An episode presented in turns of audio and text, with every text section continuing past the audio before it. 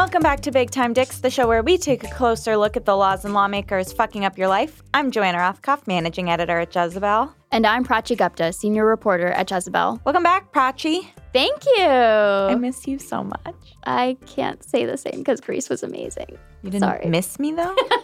That's true. I did. You can I miss me miss and you. be in Greece and enjoy it.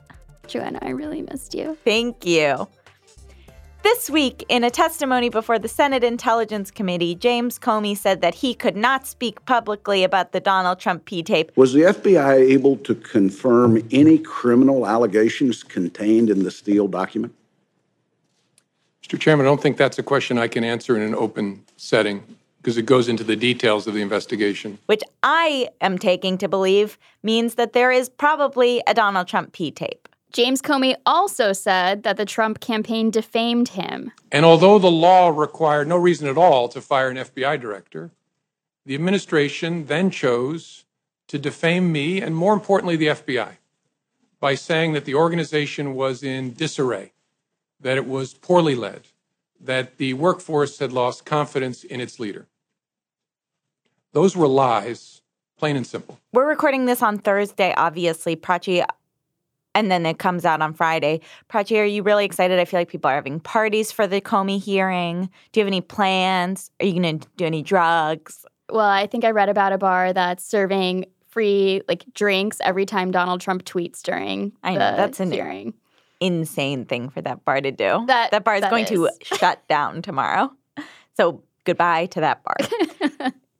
This week, we're talking about a draconian abortion law in New York that forces women to bring non viable pregnancies to term. And we are very honored to be speaking with Erica Christensen, who is the woman who is featured in an interview with a woman who recently had an abortion at 32 weeks, um, an interview that Jia Tolentino published on Jezebel one year ago. you're made to feel like a criminal. I mean, that's that's it. You know, our law is literally in the penal code. And we're also talking to New York State Senator Liz Krueger, who has been working on a reform bill, the Reproductive Health Act, uh, that was recently passed in the General Assembly and now sits at the floor of the Senate on what her bill does and why this reform has not yet passed in New York State. And so the fact that we have not modernized our law since 1970 is outrageous. But first, our week in weenies. Our first weenie of the week is Monica Crowley. She was a Nixon person who was in back in January expected to be nominated to the Trump administration's National Security Council, but had to remove herself from consideration after it came out that she had plagiarized significant portions of her doctoral thesis and book, which I feel like is just a thing that It's a prerequisite. There's It's you re- can't get the job unless you've somehow you've done something in the Trump administration illegal or or unethical. just like unethical. Yeah.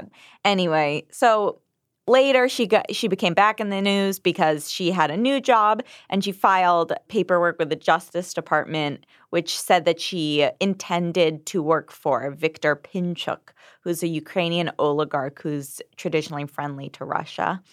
This is a problem because she had already been working with him. So basically, she was working as an unregistered foreign agent, just as Mike Flynn was doing. I imagine that the the forms to like to apply for an, a position with the Trump administration, like the first question is, "Do you have ties to Russia?" And everyone's like, "Check, no." And then the next question is like, "But really, you?"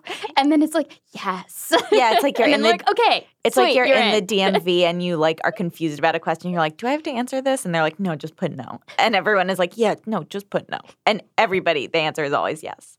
By the way, this report was posted on Jezebel's The Slot Politics blog by John Cook, the head of the Special Projects Department, and he never blogs. And just a joy to have him blog for Jezebel. So our next weenie is an actual vampire, Eric Trump.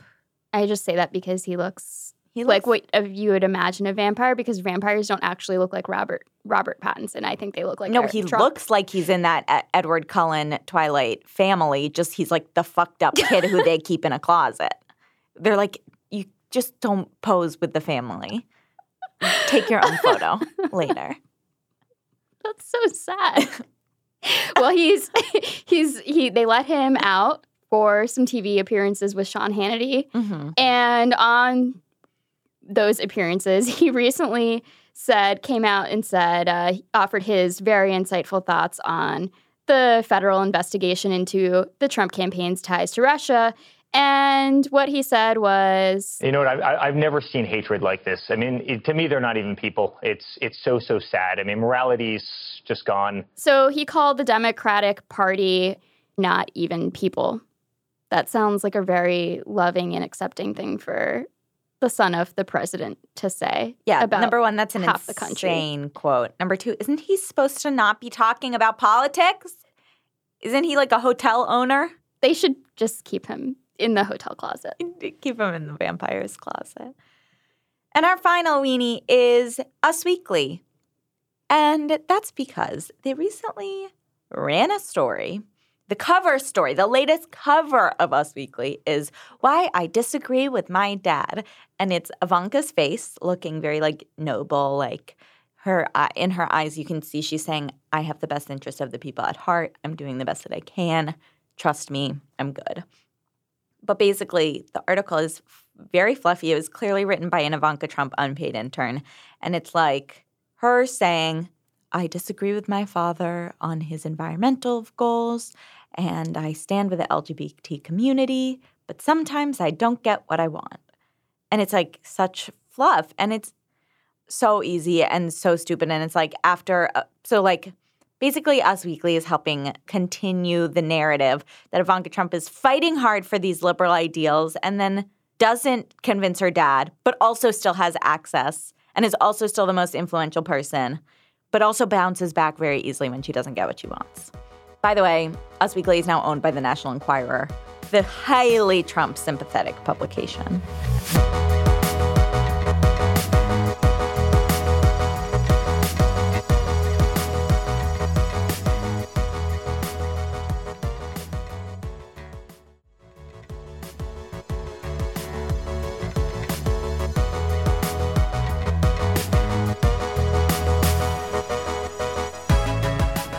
Our dick of the week is abortion laws in New York State. I said earlier, last year we published an interview that Jia Tolentino did called An Interview with a Woman Who Recently Had an Abortion at 32 Weeks. It was super powerful and upsetting. In that article, the person Jia interviewed went by the pseudonym Elizabeth. Elizabeth has since dropped the pseudonym, and Prachi spoke with her again and wrote this super in depth article about this New York law that still is forcing women to travel across the country for healthcare. Prachi, can you tell us a little bit about your article before we get into the interview? Yeah. So basically, uh, the woman, Erica Christensen, um, who's so brave, she reached out to me and a year after talking to Jia and said basically, like, hey, you know, there's this law out there that forced me to go out of state to have this medically necessary abortion. And there's a bill in the New York State legislature that could really fix this problem. Um, it could bring our abortion law up to date with Roe versus Wade, and it would solve this problem and it would stop forcing women to go out of the state to get these necessary abortions. And basically, this bill, though, is stalling. So I looked into it and I met with her, and she and her husband, Garron Marshall, hosted a meeting at the Planned Parenthood offices in Manhattan a couple of weeks ago where they gathered some friends and they educated them about this law. And I mean, the consensus in the room was just like, holy shit, New York's this progressive state and it's got these really outdated abortion laws. Basically, the abortion law in New York State was created before Roe, Roe versus Wade. So it was the most progressive in the nation for about three years. And then Roe versus Wade passed. And then suddenly it was really outdated because all it did basically was put an exception for abortion in the penal code. So abortion used to be illegal um, in America in the earlier, like in the later part of the 1800s and into the early 1900s, as we most of us know. Um, so, New York was one of the first states to decriminalize abortion by making an exception for it in the penal code that said, okay, abortion is justifiable in X, Y, and Z cases. And that meant really until 24 weeks. But after 24 weeks, an abortion was illegal. It is currently a felony crime in New York.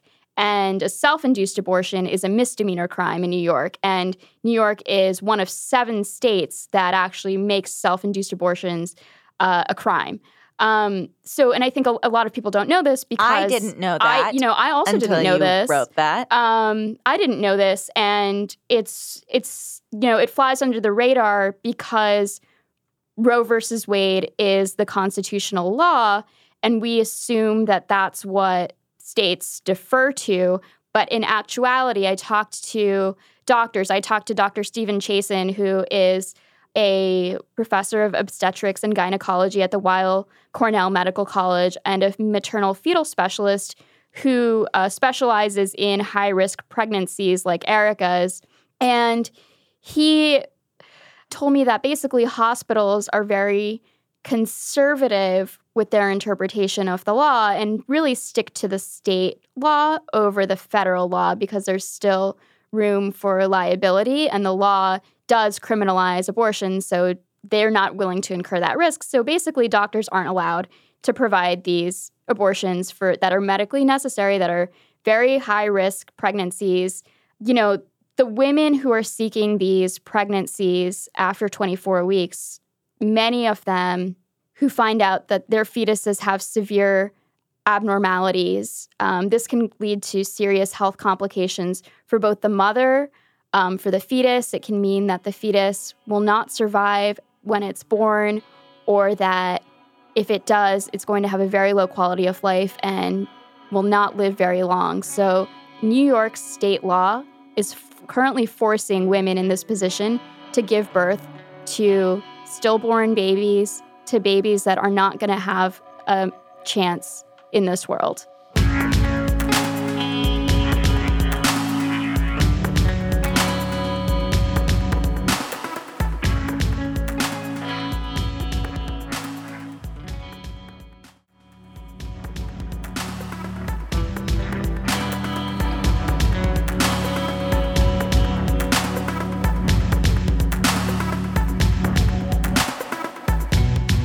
Now joining us is Erica Christensen, a patient and advocate for the Reproductive Health Act. We are so grateful that you're here with us. Oh, happy to be here. Thanks, guys. We're encouraging all of our listeners, obviously, to read the interview you did with Jia and also to read Prachi's follow up on it. But for people who are just entering the conversation through the podcast for the first time, could you talk about how you had to fly to Colorado to seek care? So, you know, last year we had a very complicated pregnancy. Um, really, the whole thing was just kind of fraught with one complication after the next.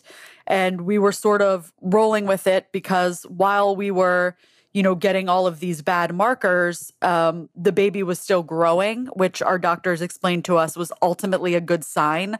Um, as long as you have growth, any other kind of issues um, that come up, uh, that at least that we were dealing with, physical issues, could likely be corrected after birth. So, you know, um, we saw that there were bilateral club feet. So we were talking to a pediatric orthopedic surgeon to figure out how we could correct that after birth. Um, the the hands were clenched which actually was a very worrisome sign but it was something that we were just kind of watching and you know i had had a lot of genetic tests and we weren't getting any genetic markers that were catchable by the tests. So um, you know we were kind of getting confusing information but a mix of bad information and then slightly hopeful. Um, then you know once we were reaching 30 weeks our doctor saw that my fluid levels were very high, but the baby had stopped growing. So, what this told our doctors is that the baby was not swallowing. And that's very serious because swallowing in the womb is how, you know, a baby practices breathing. So, if the baby can't swallow, the baby can't breathe, and then that's it. Um, at that point, you know, they they could be certain that they were looking at a non-viable pregnancy. Um, non viability, by the way, we hear a lot about that. You know, it doesn't necessarily have weeks attached. Sometimes it does on a healthy baby. You might have, you know, a reasonable expectation of their ability to live on the outside based on the number of weeks that they are. For an unhealthy fetus in pregnancy, there's no such thing. They're just never never viable, and that's you know a hard concept that's important um, in this discussion because so much is made of the weeks, and really, um, you know, in our case and in so many others, they just unfortunately don't mean life. Certainly, so at that point, uh, when we realized this, you know, our first question was, what does that mean? You know, if we if we carry to term, do we have a good like? Can we take our shot? Like maybe he'll be okay. And the doctors explained that no, um, he would not be okay. And that if we even made it to term, you know, it's possible that I could have a late term miscarriage, which, you know, comes with complications if we made it to term, he would choke for air for a short time before basically choking to death, which, you know, in our minds, that sounded a lot like suffering to us. And so at that point, we were like, well, what's our other option? Because we, do, you know, we, that doesn't sound like an option at all to us. And that's when our doctor and genetic counselors started to talk about termination. And when we heard that, I think my husband and I both kind of agreed uh, pretty immediately that that sounded like the more humane option at that point. and we just assumed that since you know our doctors were talking to us about this that that's something that you know they would be able to do and that's when you know we found out from our genetic counselor that in fact they were recommending we go to Colorado. And you know that's kind of when like the the truck hit us i guess.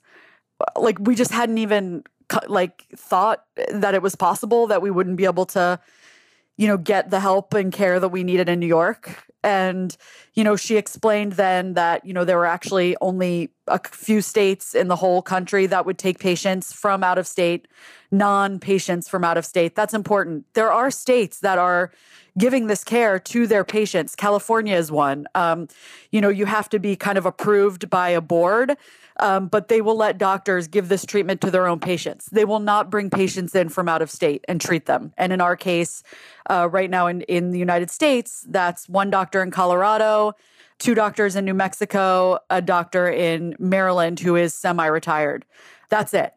So that's when we started the process of kind of getting the logistics together, um, which took two weeks, which is why, you know, we ended up traveling at 32 weeks. Can you talk a little bit about the both the emotional cost and the financial cost for doing this procedure out in Colorado. Absolutely. And thank you for reminding me to talk about the cost. Sometimes I don't even like remember that part just because it it did kind of pale in comparison to the emotional cost, but it is so important because it keeps so many people from actually getting care. So it's it's so critical. Um, so in our case, when we started to talk to the clinic in Colorado, we thought at first that I'd be able to get the whole procedure there, um, which is a few day procedure. I mean, Dr. Hern likes to do this this stuff very slow. Um, you know, he has a whole method he uses, and and people will spend days with him in Colorado. And if you do that, it costs twenty five to thirty thousand dollars. Um, when the woman at his office told me that over the phone, my first thought was, well, then we can't do this. Like at that point, we started to kind of talk about like alternatives, like, well, is there anywhere else we can go that's cheaper, you know? And in that time, uh, Dr. Hern had talked to my doctor in New York, also uh, my brain surgeon in New York, uh, because I had had, you know, brain surgery the year before. So these three doctors were trying to figure out the best course of care for me. And what they determined because of my pre existing condition was that I would do half the procedure in Colorado. I would get just the shot that would stop our baby's heart and then fly back and essentially deliver a stillbirth in New York. Now, while that was difficult and, you know, obviously not ideal to have to get on a plane, you know, in the middle of of a procedure, it ended up saving us money. So, in that case, I only, I say only in parentheses, had to pay $10,000 for that first part and then insurance covered my delivery. So I guess financially I got lucky. I mean, I certainly know women. I know more than one woman who did have to pay twenty, thirty thousand dollars, and they just happened to have the means to do so. Um, what I also know now, which is more concerning, is that there are women who just cannot afford it at all and are forced to carry to term at great risk to their health um, and to their emotional health. You know, um, they want to get this care and they just can't afford it. So that was the emo- the financial cost, and then emotionally, um, yeah, I mean, you're made to feel like a criminal. I mean, that's that's it. You know, our law is literally in the penal code. So, you know, when you have to leave and get on a plane and they're telling you that if you have any trouble getting on the plane because they don't want to let you fly because you look too pregnant, to lie and say you're six months carrying twins just so that some TSA rando will let you fly to get a procedure you really need. Like, that just shouldn't stand. You know, that's crazy. Also, you know, I think emotionally, I think, yes, this was heartbreaking what happened to us. We were very sad. We were depressed. We were disappointed. Um, but more so, we were really, really mad. I think that we still are, um, just because people are still doing this. I mean, I just met a woman who just had to go to Colorado at 32 weeks from Brooklyn almost a year after I did. I just met her. You know, and when you hear that, it's just so frustrating and it just like brings it all back. You know, every time I meet someone new, it's just like reliving it all over again. Um, and it's very frustrating when, you know, that part of it can be corrected. So when you spoke with Jia last year, you decided to be anonymous, but now you've kind of been thrust into this public role. Can you talk about how you decided that? Has it been a hard decision to decide to come out with this story? To me, the the biggest um, hurdle was getting over just like putting my personal life in front of people. Period. Like I don't even want to tell anyone like what I had for lunch, like never mind like my personal medical information. So that just in itself was like probably the first like major hurdle. And then I also had a conversation with myself. You know, I I think part of the reason people were so responsive to the initial interview with Jia is because it was anonymous. You know, like unfortunately on the internet, often the person speaking becomes the story instead of the content of their words, especially when we're talking about women. So I think it's very easy to support an anonymous woman who's had an abortion. You know, just like it's easy to support an anonymous female presidential candidate. It's like, yeah, we'll all support these women not running. Then we have one running and no one really wants to support her. Like, I actually think that's all kind of related in my mind. Um, so I also was worried that I was like hurting the cause by coming out and putting my face to it, just because then, you know, the antis can just kind of focus on me and tearing me down and calling me a murderer instead of like being forced to read and contemplate like the content of what I'm saying. So that was another thing I kind of had to think through. Um, but then ultimately, I guess what I came around to is, you know, I'm not ashamed of this at all. And if being anonymous gives the impression that I'm ashamed or scared in any way, then that's ultimately not okay. And the people spewing hateful nonsense have no problem putting their names on it. So at a certain point, I felt like it was just important for me to put my face and my name on this, really just as like a call to the other women who I know that I'm not at all embarrassed. I'm I'm angry and you know, I want to kind of do this for all of us, you know? Like if if if somebody's out there talking, then maybe they can you know, share my article instead of like telling their own story just to try to get their their family and friends to be more supportive. Um so it was a complicated decision for sure. Well, one of the things that you've done since stepping out into the public with this is you've also become an activist for it, talking, going up to the state house and talking to senators and um, talking with other activists. Can you tell us a little bit about what that process has been like, especially talking to senators about the issue? Like, have they been receptive to your story? Yes. So that it's been such an education. I mean, wow, like we have just learned so much about the way government works and, uh, you know, at least the way it works um, in New York State. And, um, you know, first of all, I think everyone listening should Google the IDC learn about uh, the Independent Democratic Conference. Um, that's eight Democrats who caucus with Republicans um, and, in many ways, kind of dictate the way our Senate works. Um, everyone should get educated on that. I'm not a, you know, like a political expert, so I don't want to botch it. I would just say do your research and and learn about it. Um, the important part to understand is that because these eight people decide to caucus with Republicans, it means that we have a Republican majority leader and we also have Republican heads of committees. Now, technically, the Democrats have a one person majority, so we should be the the leaders and we should be the heads of committees, uh, but we aren't. Um, the problem is is that the Senate majority leader gets to decide which bills come to the floor. So, whereas we would have Andrea Stewart Cousins, a progressive black woman, she should be our leader. Instead, we have this conservative white guy, uh, Senator Flanagan, who gets to decide which bills come to the floor.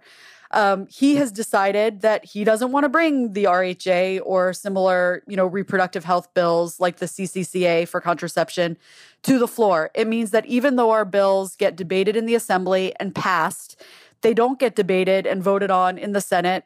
Um, and then, if passed, signed into law, you know, by the governor. That's really important. Like, if we can't even get our bills up for vote, then I'm not quite sure. I don't know what the IDC is doing. Um, you know, they have their talking points as to why they're it's helpful that they exist. Um, but you know, if we can't even get a bill voted on, then I'm not sure that their benefits outweigh the the detriment that they're doing, you know, to us right now. Um, but going to the the senators has been interesting. I mean, we've gotten a real mixed bag of support. Um, the Democrats are very supportive. Um, we've met a lot of them. Um, Senator Krueger is our champion. She's the best.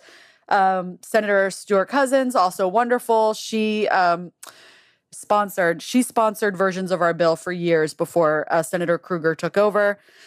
As for Republicans, we've mostly met with their staffs. Only a couple, or I'll say a few, have been willing to meet us themselves. Um, and it was a mix. I mean, one Republican senator was really affected by our story. Um, we had a really great interaction with him, and he considers himself pro life. And he heard our story and, like, really listened to us. And it, I think it made him think. I mean, he cried in the room with us. Um, and then he said immediately, Don't tell anyone I cried. Um, so I can't tell you his name. Uh, but we really appreciated that interaction. I mean, he took the time with us. Um, but then we also met with the head of the health committee, um, Senator Hannon, who was very obstinate and kind of refused to listen to us and um, used terminology like partial birth abortion in the room with us, which again is not a thing. And you're the head of the health committee. So that's, you know, really discouraging. Um, and again, he shouldn't even be the head of the health committee. Like they're supposed to be a Democrat in that position. So, you know, that gets very frustrating.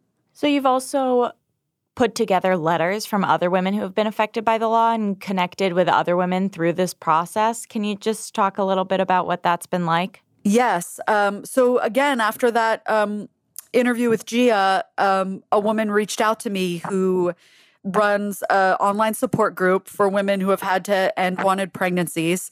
Um, and kind of becoming that part of that group was just like so eye opening. I mean, it's like stepping into Oz or something because it's basically just this like collection of amazing women, hundreds of women from across the country who have all had to go through the craziest, most random pregnancy complications you've you have ever thought of that you could never come up with.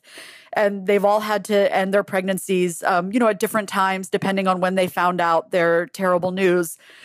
It's interesting. I mean, over you know, just this last year, people are more willing to talk about it.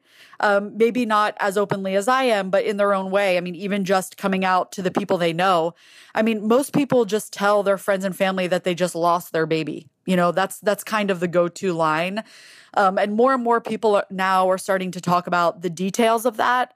Um, and I think ultimately that's going to be the difference here um, when we're talking about laws around these issues we know that when people have a personal attachment to an issue, you know, it changes the way they think about it. So I think just the fact that more of us are willing to, you know, tell the people in our lives like what really happened, um, I hope that that ripples out.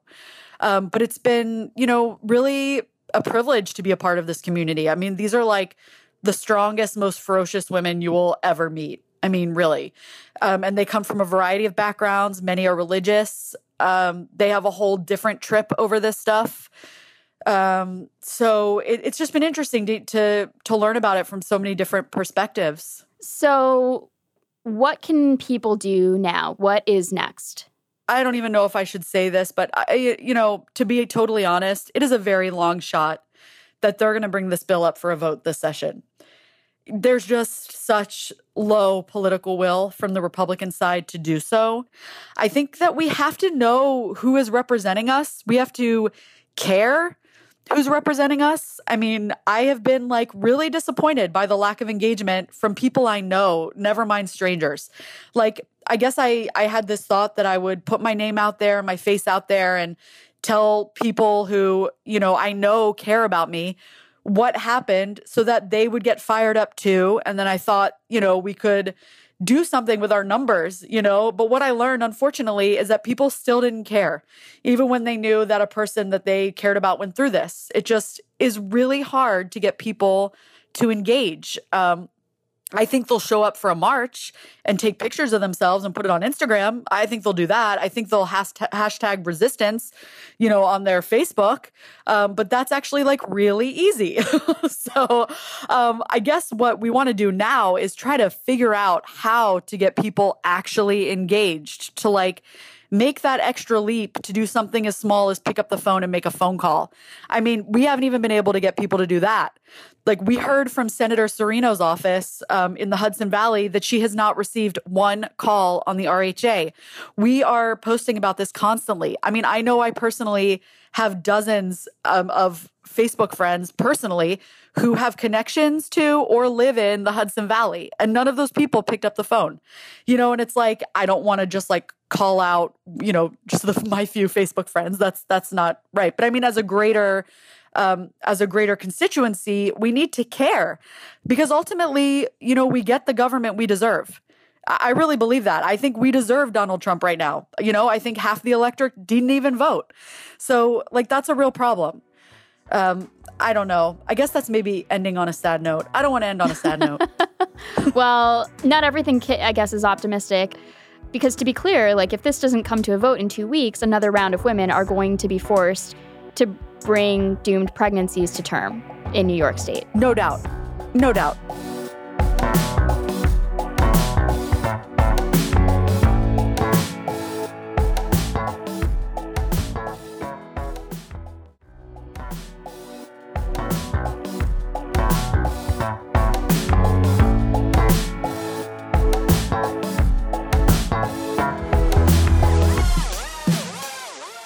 Now joining us is New York State Senator Liz Krueger, who drafted the Reproductive Health Act. Senator Krueger, thank you so much for joining us. I'm happy to have this time with you. We think of New York as kind of a bastion of liberal policies, but when it comes to abortion, that's actually not the case, right?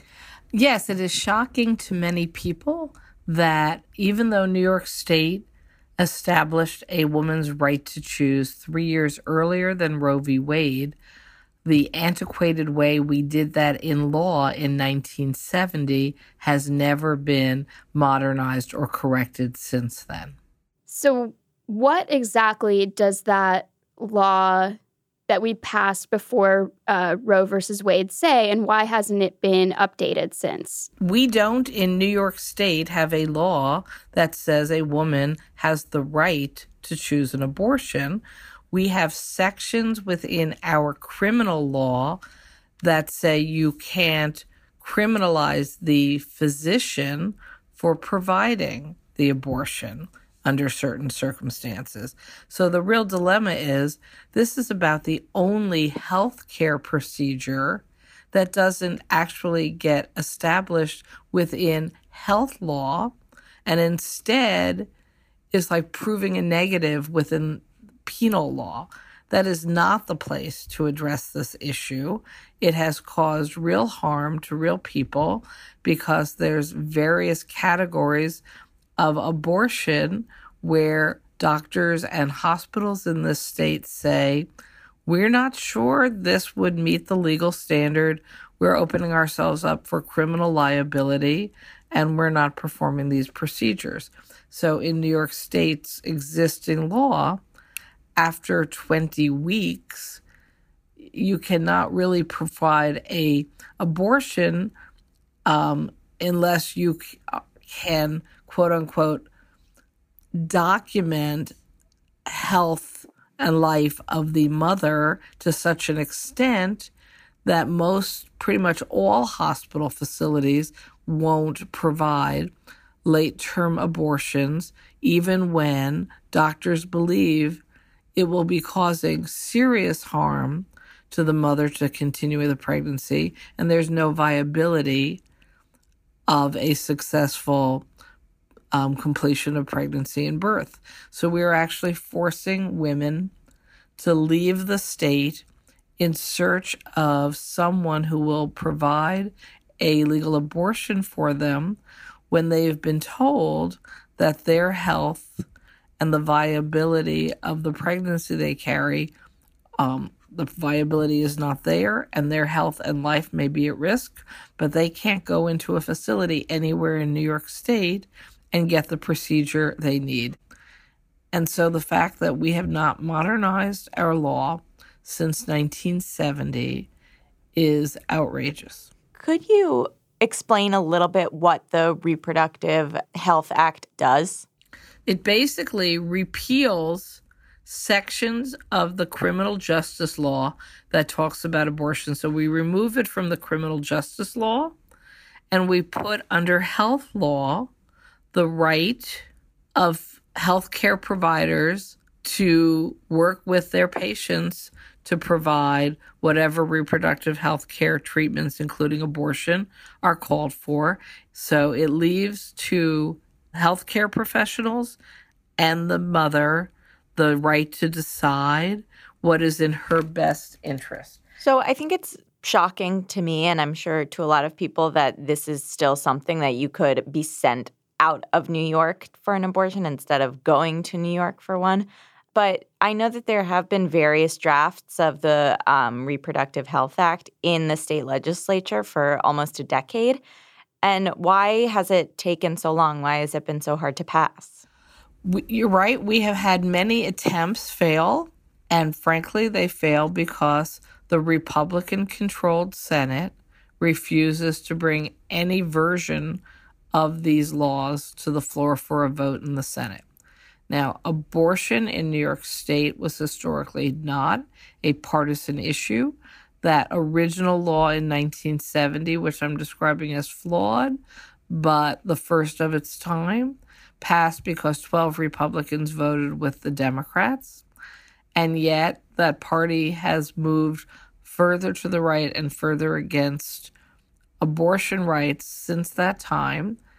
And the Senate Republicans have been in control almost exclusively since 1970. And so we just cannot at this time get the bill to the floor for a vote. I believe that if we do get the bill to the floor, there are enough people from both parties who will vote yes because there are enough Republicans who may not wish to put their name on the bill and may say to people, well, first you have to get it to the floor and then I'll do what I do. But I truly believe there are enough who will vote the right way if it comes to the floor. And so the push continues, but the push becomes far more important now with Donald Trump in the White House, with changes taking place in the Supreme Court, with the very real concern that we could lose the base that we've all been living under for 45 years, Roe v. Wade. And absent Roe v. Wade in the state of New York, it is incredibly unclear what your legal rights would be, which is why it is now so critical that every state be passing laws not unlike the Reproductive Health Act. And by the way, other states are doing that as we speak. Delaware just passed theirs, I think, two days ago. As we think about it, usually abortion is kind of a partisan issue. Democrats are pro choice, Republicans are pro life. But you set up the New York State Bipartisan Pro Choice Legislative Caucus. Can you talk a little bit more about that? Sure. Um, and in 2010, I woke up after the 2009 election cycle and watched what had been going on and the messaging that was going around going on around the country. And I said, they're going to give up the fight at the federal level to attack abortion, and they're going to focus on state capitals, they being the opponents. And they're going to work the state capitals until they build enough momentum to shift back to DC. I decided we needed a pro choice reproductive caucus of the state legislature it should be men and women. There was no reason not to believe that I couldn't get Republicans and Democrats um, to sign up for this, and that what we were going to do was push the agenda of pro choice rights in New York State, be a good defense for any attack on choice bills that might try to move through the state legislature, educate legislators about why these issues mattered so much. Because for some, even for many younger legislators, this fight was never part of their lives. It was something in history, and they didn't necessarily understand all the sometimes complex and nuanced issues. So we've, you know, we're doing the right job on defense, but we still cannot get this fundamental bill passed to protect ourselves, particularly in the era of Trump and the risk of Roe v. Wade being, if not overturned, superseded by other bad decisions in the Supreme Court what kinds of conversations do you have with legislators in the caucus? Can you tell us some of the questions that they have and how you and how those conversations go? Sure. I think there is a lot of misinformation out there about the issue of late term abortion because in fact the other side purposely puts out false information constantly. So it's really important to sit down and be able to just have a one-on-one conversation with a legislator and explain what you're talking about when you mean late term abortion and that you are not discussing somebody wakes up after eight months of pregnancy and says, Damn, I just don't think it's convenient for me. Maybe I'll just go get an abortion. Or that there are not live births in abortion taking place. There are not, you know, these horrible s- stories that come out about, you know, abortion providers selling off the parts from aborted fetuses. You know, they just, there's this constant, constant drumbeat of false information that goes out there. And legislators actually want a, a safe place where they can say, what does that mean? Like, what's going on with that? I've had legislators say to me, because in New York State, we do have a a standard we've had for decades that a teenager has the right to get an abortion without parental notification. And I'll have legislators say, I don't understand. If it was my daughter, I would want to know. I would want to be there with her. I would want to be part of the discussion. And they'll say, So I'm concerned about parental notification. And I will quietly talk to them about that in their family, that's probably true. And they probably have raised teenagers who feel like they can come to their parents to talk about anything, but that in fact, that's not the story in too many families. It's not the story in families where a teenage girl believes that she will be thrown out of the family if she tells them she's been having sex and got pregnant accidentally. It's not the story in a family where she's been raped and doesn't feel she can come forward and tell her family that she's been raped and is pregnant. It isn't the story when this young woman might have been the victim of incest from a family member and isn't prepared or simply couldn't possibly bring to the parents the discussion because it may have been the father who raped her. And I explained that these are statistical facts and that providers can actually each tell confidential stories of these kinds of experiences. And you see like a light bulb go off in legislators' heads. Oh, I never thought all those things. But of course, those are true stories. Of course, those kinds of things unfortunately happen in our society all the time. Now it makes total sense to me why we have to make sure everybody has the right to access, even if they're not 18 years old and even if they can't get any parental approval. And so that's just one type of example of a discussion I've had more than a few times with other legislators. So you also mentioned that what's more likely, the more likely scenario is not that Roe versus Wade will get overturned, but that uh, state laws could end up superseding Roe versus Wade. How is that possible? Well, there are at least, I think the last time I heard a count, it was like 125, and I'm sure it's more now, state laws that have been passed in the last six years or so that are clearly violations of Roe v. Wade.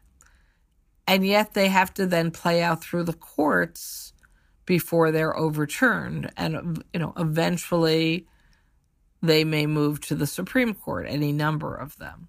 And at the time they move to the Supreme Court, the question is because of the makeup of the court at X date as opposed to in 1973, will the judges of the current Supreme Court uphold these bad, dangerous state laws that actually do violate Roe v. Wade? So, since the election in general, Democrats ac- across the country have been kind of playing defense as it feels like civil rights achievements that we thought were locks or that we thought had really changed history are being rolled back by the Trump administration.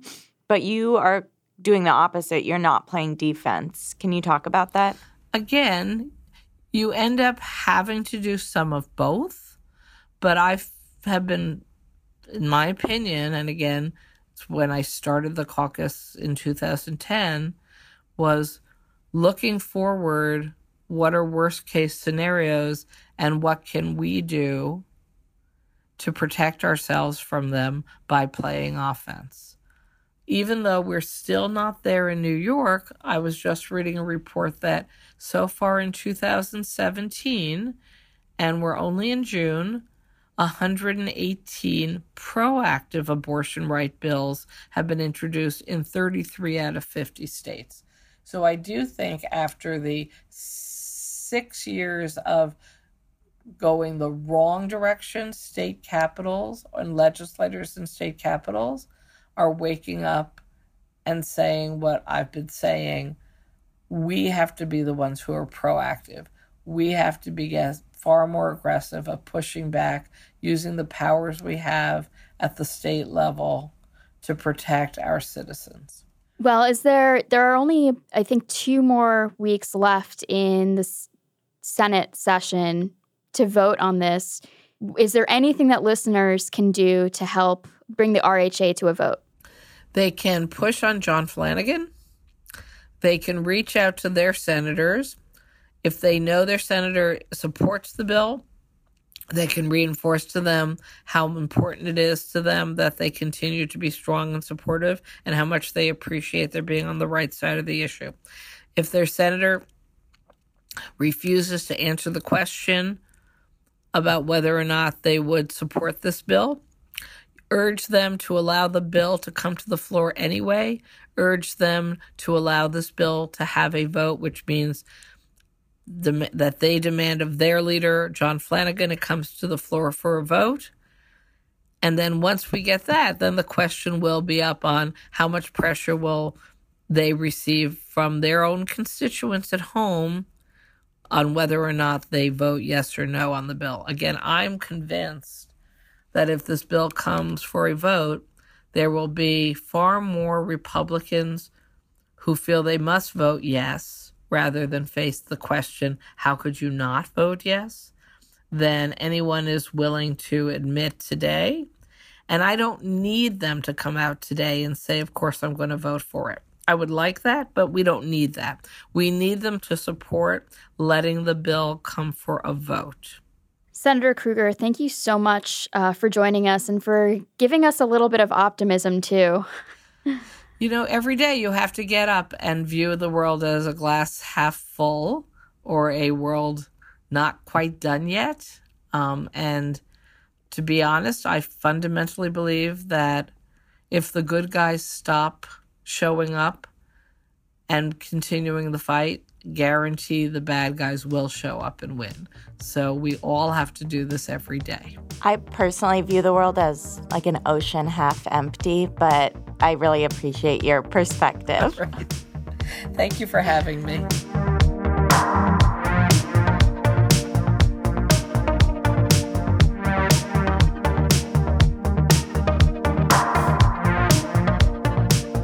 Time for How to Handle the Dicks, where we talk about what we're doing, even though we know that like our own state legislature is half so evil. Not evil, just like beholden to things that I think are evil. Prachi, uh, she's just like I just rolled my eyes and like nodded. Yeah. Um, how are you handling the dicks? Well, as everyone now knows, Everybody I- knows Everybody, it. the whole world. This is big news. Yeah. Uh, I was on vacation for ten days in Greece, and that is that is what I did to handle the dicks. And uh, you know, that's not like a cheap way to do it, but it was incredible. Yeah. And uh, I recommend it to anyone who can afford to take a vacation if that's something that is within your means. you don't have to go to Greece. You don't have to go to Greece. Just go to somewhere where you don't have to, you know, you might not have an internet connection for like five days on end. And you that. can't check Twitter because literally, like the three times I checked Twitter, I was like, oh, we just pulled out of the Paris Climate Agreement. Great.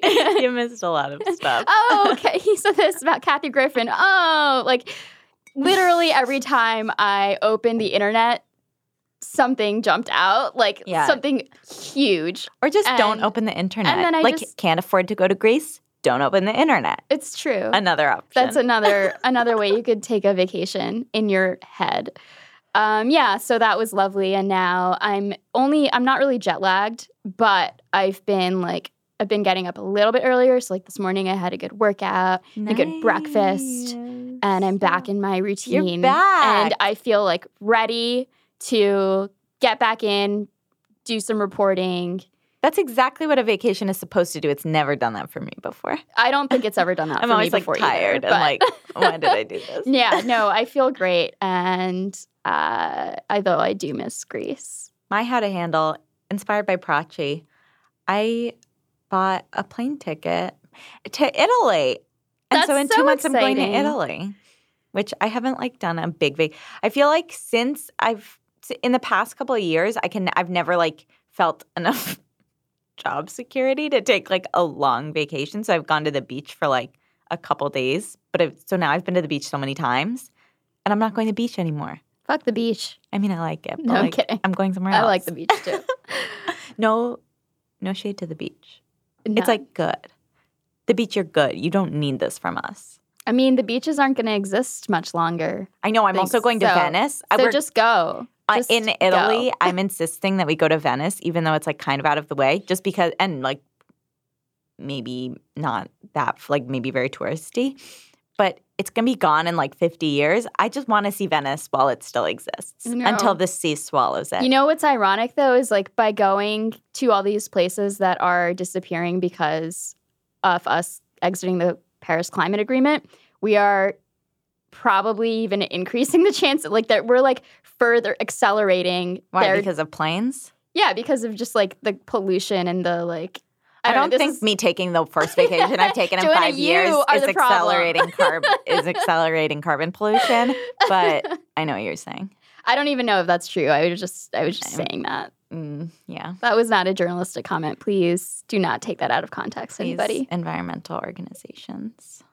Anyway, I have been taking 15 minutes of Duolingo Italian every day to learn how to speak Italian. Wow. Because I spoke Spanish growing up in classes, and then Yeah, I was a French we- major. We know Joanna. We And know then- you know French. no, no, no, no, no. This is not the point. The point is that I've forgotten all of those languages, but I think because I spoke those once, I could maybe learn Italian more quick. Yeah. Because romance, Because romance. the romance languages. but also because romance. but also because of romance. Here's what I've learned so far. Il ragazzo mangi la mela. What is that? What does that mean? The boy eats the apple. I'm so proud of you. You're going to learn so much. If that's what I've learned so far, I think I could only go up.